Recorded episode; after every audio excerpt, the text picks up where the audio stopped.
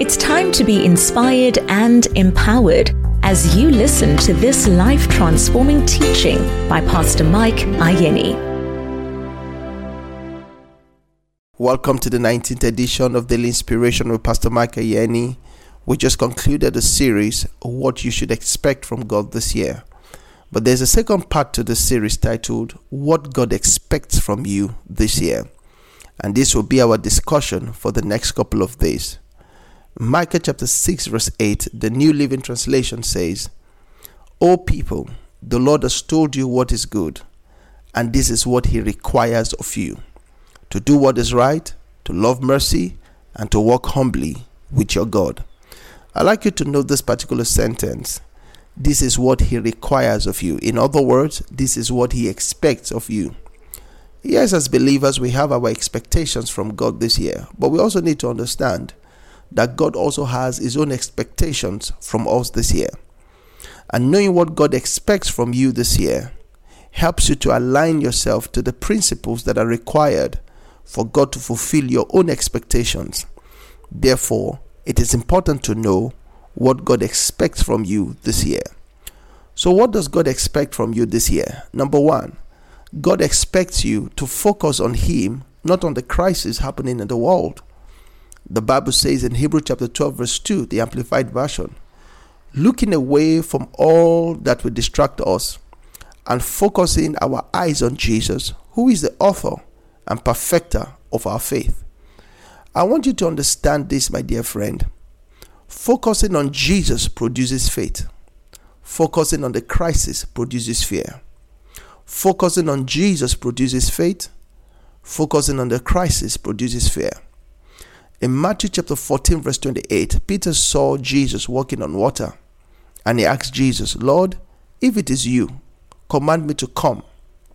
And Jesus said, Come. And in verse 29, Peter got out of the boat and walked on water to go meet Jesus. But in verse 30, he saw that the wind was boisterous. He became afraid and began to sink.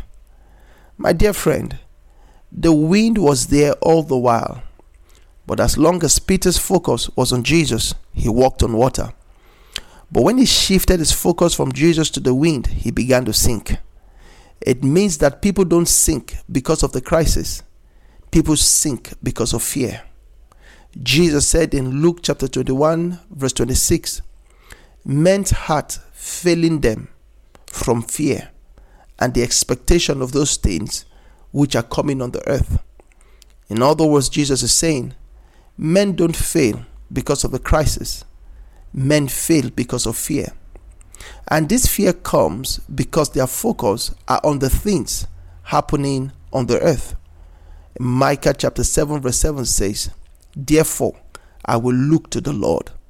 My dear friend, look to Jesus. Put your focus on him regardless of what is happening around you or in the world. The question now is what is it about God that you need to focus on? Psalms 48, verse 1 says, Great is the Lord and greatly to be praised. God wants you to focus on his greatness. David said to Goliath in 1 Samuel chapter 17, verse 45, You come to me with a sword, with a spear, and with a javelin. But I come to you in the name of the Lord of hosts, the God of the armies of Israel, whom you have defied. You see, David's focus was on the greatness of God, not on the size of the giant. That was how he overcame the giant. My dear friend, focus on the greatness of God, not on the size of the problem you are faced with. That's how you overcome that problem.